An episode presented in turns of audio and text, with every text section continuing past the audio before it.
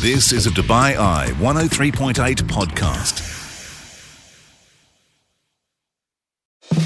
This is the night shift with Mark Lloyd on Dubai Eye 103.8, the UAE's number one talk radio station. Well, welcome back into the show. Of course, the festive uh, season is well and truly upon us, and sailing on to the QE2 real soon is going to be uh, Magic Phil with his Starlight Safari on the 10th and the 11th of December.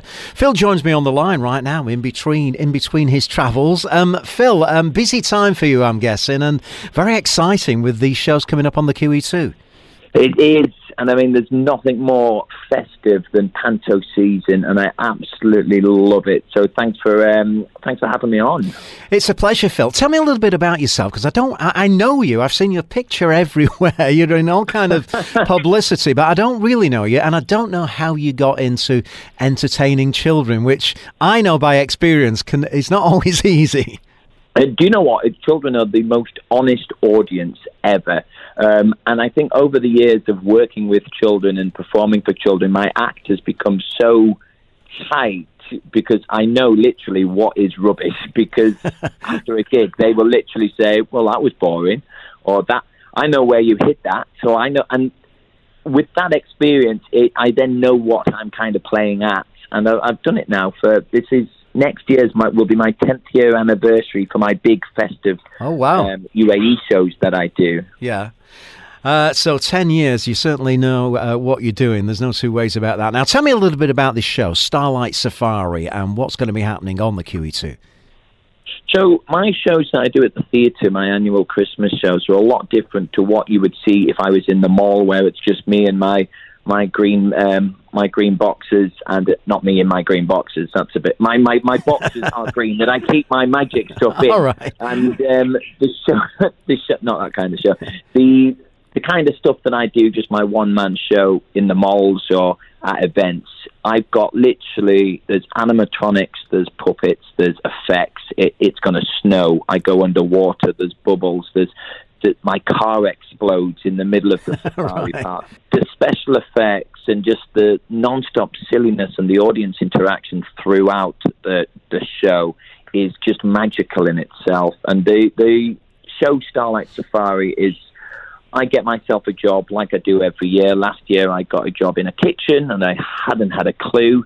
And the year before that, I got a, a job on a ship. I was one of the sailors, didn't have a clue. This year, I've been given a job in a safari park and I've got a list of jobs to do and animals to take care of. And like every other year, I haven't got a clue. So it's complete madness.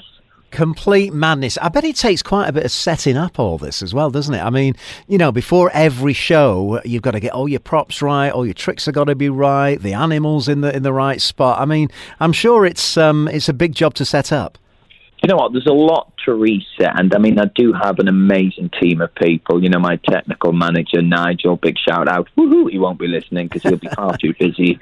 Um, my stage manager Gene, um, of course, the Rob and the theatre guys. You know, the, without a team of people behind me, this it just wouldn't be possible. Well, it would be, but it'd take me about three hours to reset the show uh, when we only have about five minutes. But it is, it's it's that whole, it's that teamwork and that brings the show together. And the the whole build up. I mean, I get annoyed with myself, and my stage manager does as well, because we're already talking about next year, and this is how long it takes. You know, you've got to get your props, your costumes, your routines, and it's it's a lot of work behind it. And people just think I go on stage and faff about for an hour. You're right. Um, it may it may seem that, but you know, behind the scenes, I'm I'm planning costumes, designing sets, working on routines, non-stop, ongoing.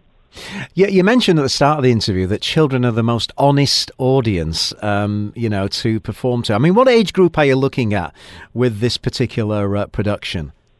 So, Starlight Safari is from, I mean, I'm already halfway through my run and I've been performing for the FSS years, so you're looking at three to four, and then I've had year groups in from you know seven to eight, and every year it's literally targeted at. There is something for everybody. There's really nice, sweet story time moments, and then yeah. there's complete balminess for the adults, and there's a few there's a few jokes in there as well for the for the grown ups. You know, as as you would say, a bit of blue for the dads.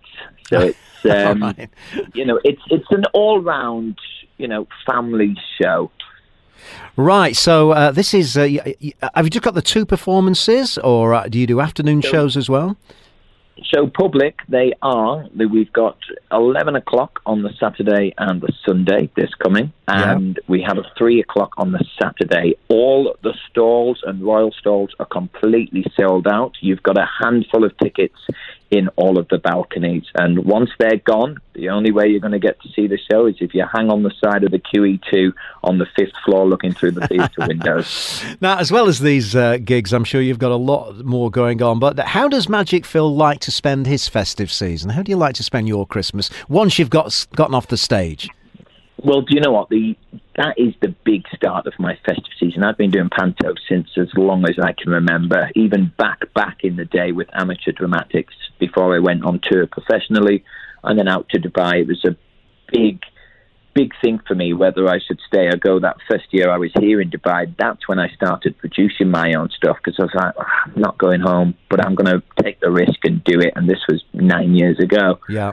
Um, and now I've got a little boy, I've got a family, and that now has changed the whole concept of Christmas for me. This year we've made sure we've got our Santa booked on time. We've got our our actual Christmas pantomime that we're going to see. We're not going home this year, but for me, it's just being together with with the family and making. And I've actually taken Christmas Day off, so I'm. Oh, good for you! Yeah. Actually, going to a brunch instead of entertaining at brunches. so I'm looking forward to that with the with the little boy. Do you think becoming a dad, Phil, has made you a better children's entertainer? Has it, you know, opened your eyes perhaps to uh, a few things? Do you know what? I really, and I always have appreciated children and um, their imaginations and. Yep. I've always had a lot of patience for children. If anyone that's lacking in being entertained. It's my own little boy because I get home after a weekend of entertaining all the children in the UAE. yeah. my little Archie goes, Daddy! And I'm like, oh.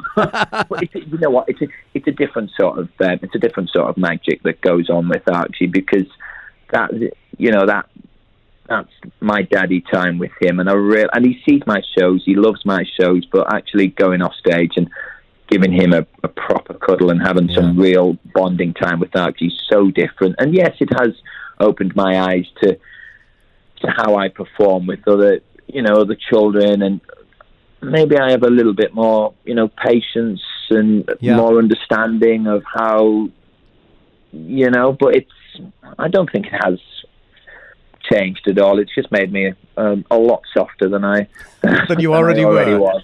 Yeah. well, I'll tell you what. I bet he's super proud of his dad being Magic Phil. I bet he brags off to all his mates. You know, my dad is. He's he's the he's Magic Phil on the queue. I think it's cool up, and, up until he gets to probably around about ten, and then he, he right, yeah. who who daddy is at all, or he'll be selling knockoff tickets uh, around the back of yeah, the playground. I think. Well, look out for those. Anyway, Magic Phil, thank you so much for being with us on the show. The best of luck for the gigs, 10th and 11th of December on Theatre by QE2. Have a fantastic Christmas. Oh, Mark, I really appreciate that. Thank you. Stay silly. You've been listening to a Dubai Eye 103.8 podcast. To enjoy lots more from Dubai Eye in the United Arab Emirates, just go to DubaiEye1038.com or find them wherever you normally get your podcasts.